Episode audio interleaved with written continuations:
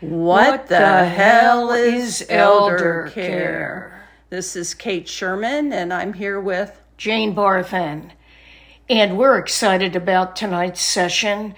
The last podcast we did, we had um, one of the clinical RNs talk about changes within herself and within her actual delivery of care. And I think this goes right into our guest tonight when we talk about physical therapy. And I know, Kate, you want to talk about your knees again. No. You're always talking about your knees. I don't want to talk about my knees because what I learned from our last podcast is own it and modify. So I really have been working very hard on that. So I'm not going to discuss that. No aches and pains. We're going to go ahead and uh, introduce our special guest, Dr. Wim Rogers. Um, Dr. Rogers has been a physical therapist for how many years now? 38 years. 38 years. And so the reason why we invited Wim Dr. Rogers is because he has been in the field for so long and he has seen a lot of patients come and go. He has also dealt with a lot uh, regarding healthcare, insurance, and he also has parents that were recently uh, placed in a community. But first, uh, Dr. Rogers, could you please provide us with some insight on uh, functional changes of aging, if you don't mind? Um, sure. Um, I thought you wanted me to go through my education. Oh, please, go ahead. Start with your education first. Um, uh, my background uh, is in teaching. I have a Bachelor of Science degree in Biology General Science, secondary education, and specialization in athletic training in my undergrad. Uh, from there, I went to, um, that was at Lock Haven State at the time, now Lock Haven University. From there, I went to Emory University, Atlanta, Georgia, and received my master's in physical therapy. Um, returned home. Uh, my wife dragged me back home. Um, started working as a physical therapist in the area. Uh, worked with an orthopedic group. Worked with some professional athletes, um, mainly outpatient orthopedic setting. Um, with that being said, um, while I was working, I returned to school to receive my doctorate. Um, The field of physical therapy was changing. I knew it. I wanted to keep up with the changes. Um, wasn't easy working. Uh, I I graduated the same year that my son Zachary graduated high school, and our graduation was the same day, Oh, which didn't make for good choices. But anyhow, No, we went to. Zachary's. Mine was fine. yeah. Um, and opened several outpatient orthopedic clinics in the area. Um, with that being said, I am not a geriatric specialist. Uh, Right. my specialty, I consider outpatient orthopedics. However, uh, we do treat a lot of the elderly. I did a lot of home care whenever I opened a new office in a, uh, an area. Um, I do home care in the area, so everybody would know me. As I got them better, try to get them to come to the clinic. So that was one of our goals when I started doing home care, which um, I found to be very exciting and um, educational for myself to learn what's going on in people's homes and really learned a lot on uh, what people put themselves at risk when they're in the house and not understanding the, the changes they're going through. Could you give us a little bit of insight on that, the risk that people, that Well, some clients you, you know, were seeing taking? Um, and and I, I, when I was younger, I used to hesitate to say this because I was younger and it was a lot easier for me to say. Now that I'm getting older, I know I'm going through it myself. Um, as we age, and this this is not a negative, we get weaker faster. Uh, we lose flexibility. That's all physiologically proven. And with that, we get loss of balance. With loss of balance, we become a risk for fall. Okay, so when you go into a house, um, anything, the first thing you look at is what's on the floor throw rugs, uh, extension cords, uh, toys, dogs, uh, you know, animals running around. All those put you at risk. I don't know how many people I treated that their dog knocked them down the steps or they stepped on their cat walking down the steps and fell down the steps. So um, that was very enlightening uh, when I started doing home care. So uh, as I as I treat older folks, I've noticed that a lot and made those recommendations accordingly. Okay, that's that's something that I know that we are both in the home healthcare field, and we used to question our elderly clients at that time about safety in their home also. Correct. I um, at one point, I was the orthopedic social worker at St. Clair Hospital. And everybody would always say, How about a home evaluation? How about a home evaluation before discharge for home safety? Because everybody said you can't discharge somebody home without a safe plan. Well, I used to always feel like, hey, you know what? We got to hope every plan is safe, but some people find it difficult to get rid of the throw rugs or the dogs and, and they just live as they live and don't want to make modifications. And you obviously saw that as well. Correct. I, I mean, there were some houses that didn't have railings going up and down their yeah. steps. You know, especially outside railings, people didn't have it, and and those recommendations are quite simple to fix. You put a railing in, it makes it, everything a lot safer.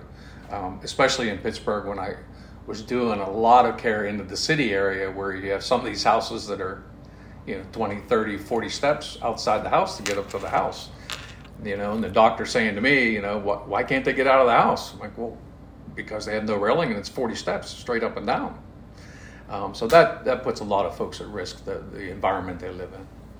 Absolutely. I have an interest if i could just ask you this after someone experiences a fall and i could be talking about a 50 60 80 year old the fear that they have about another fall again. Could you tell us what how you feel about that in terms of keeping people positive that just are so frightened about always falling? Well, you know, first of all, you got to find out the reason they fell. You know, if I do if I do my screening on a new patient and I find that they got weakness somewhere or they lack flexibility or balance, then you know I try to reassure them that hey, that can be fixed. Mm-hmm. Okay. Okay. Um, so we can work on that. We can work on their balance. We can work on their flexibility and get that confidence back in there. Now, there's also folks that are, have a fear. Maybe they have an arthritic hip or an arthritic knee, and that knee gives out or that hip gives out, and they don't want to go have a total hip replacement. You know, yeah, these orthopedics, you go in and say, oh, we'll put a new hip in, you'll be fine. No, no, not necessarily. Not everybody's confident enough and, and they don't recover fast enough to be able to do that. There's always that fear when you're treating an old person that, that may need a hip or may need a knee. That if they go in and have it done, they're going to end up in a nursing home. Mm-hmm. I was just going to say the next thing I'm, I'm going to look at you and say, then, yeah. then you're looking at nursing home and right. then you're looking at some whole other picture here. Absolutely. Absolutely. Yeah, the nursing home, and, and, you know, it's just like any other field. There's good ones and bad ones. Um, you know, when I recently we made the decision to put my parents in a facility, we looked at a bunch of different facilities, my brother and I. And uh, it was interesting walking in as a physical therapist to place your parents, the things that I looked for. You know, and unfortunately, that you know, the more money you pay, the better attention you get, and that's the way of the world. It's just the way it is. And fortunately, my parents are in a, a facility that's very nice right now, and they're being taken care of, and they're safe. Mm-hmm. Um, you know, my older brother was nervous about them being there, and I don't know if it was the right decision, and they're safe. That's all I can say is they're safe. Right, right. You're not worried about getting that phone call yeah, at night. At three thirty in the morning, hey, your yeah. dad's laying at the bottom steps. Right, exactly, right. exactly. So, what are some of the things that we can do as we age?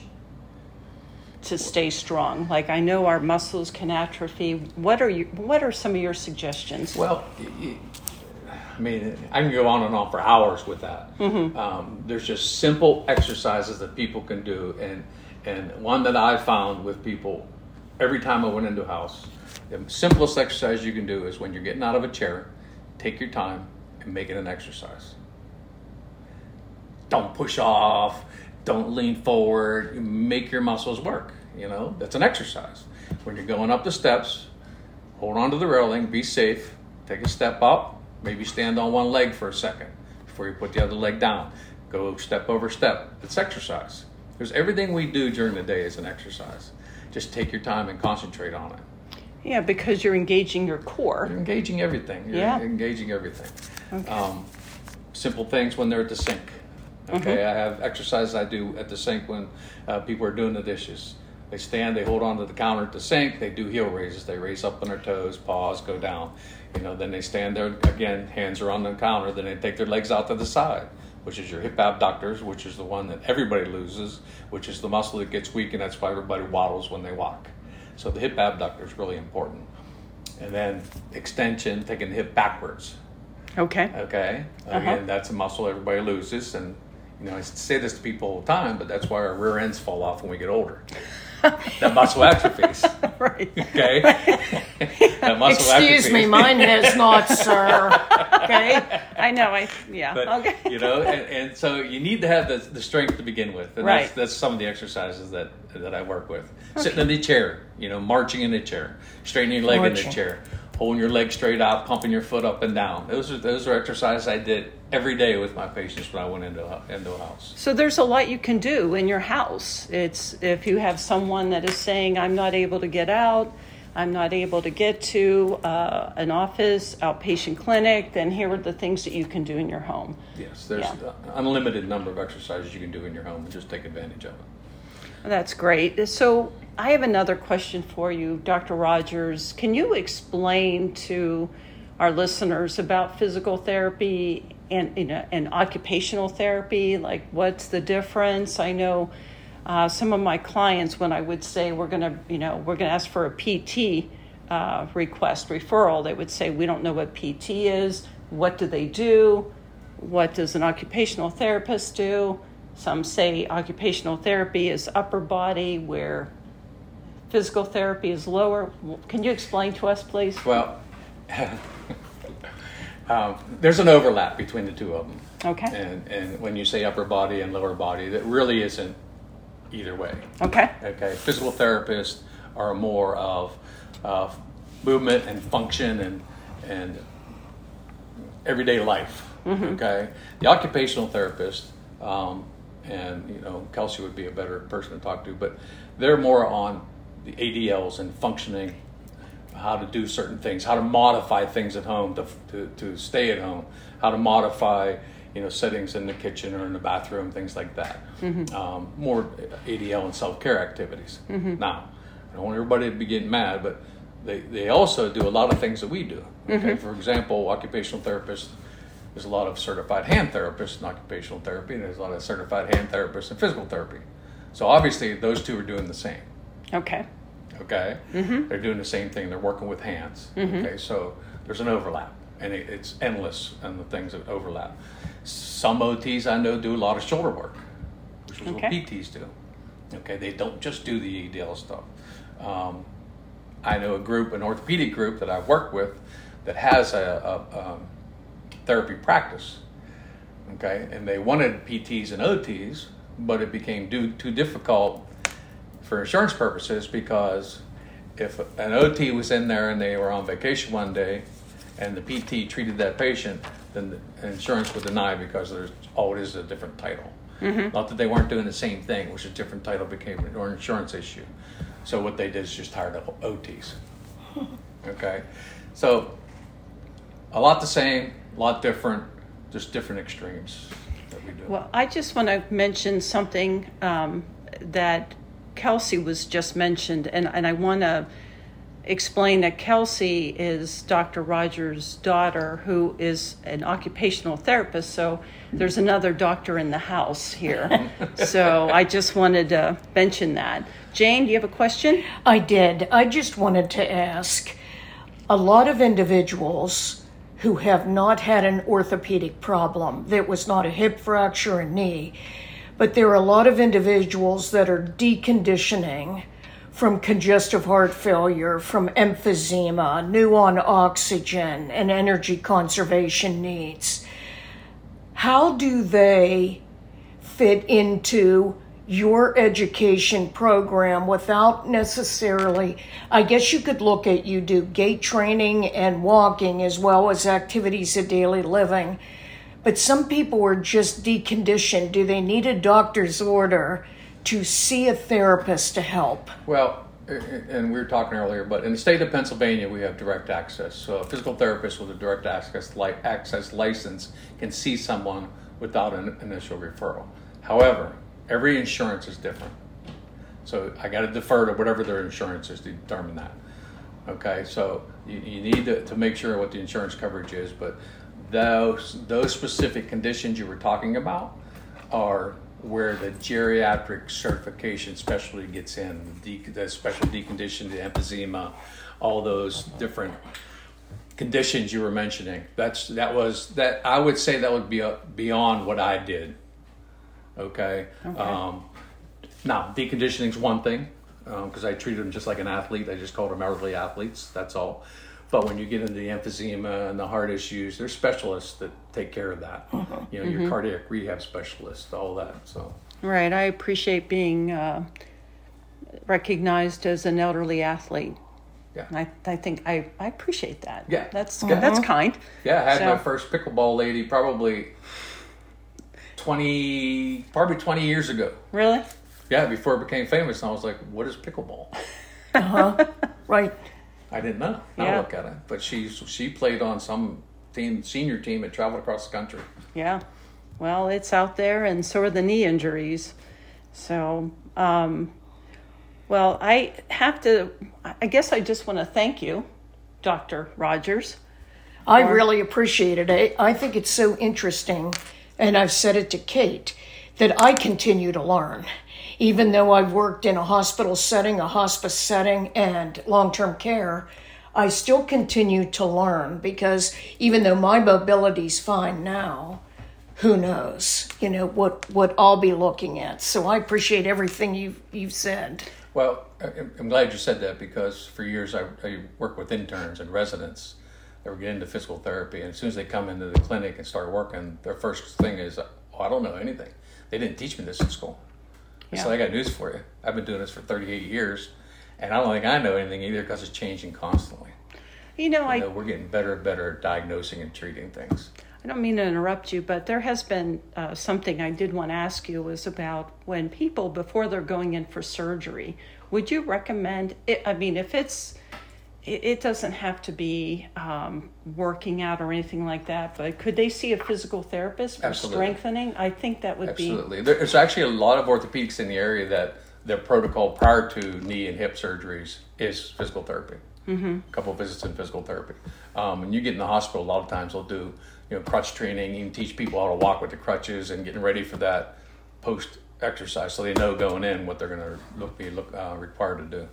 So, do you think that when somebody is in the hospital, that's one of the first things, even if the doctor's not recommending it, maybe that patient should say, you know, I've experienced some weakness. I'd like to see a physical therapist. Yeah, you, you need to advocate for yourself.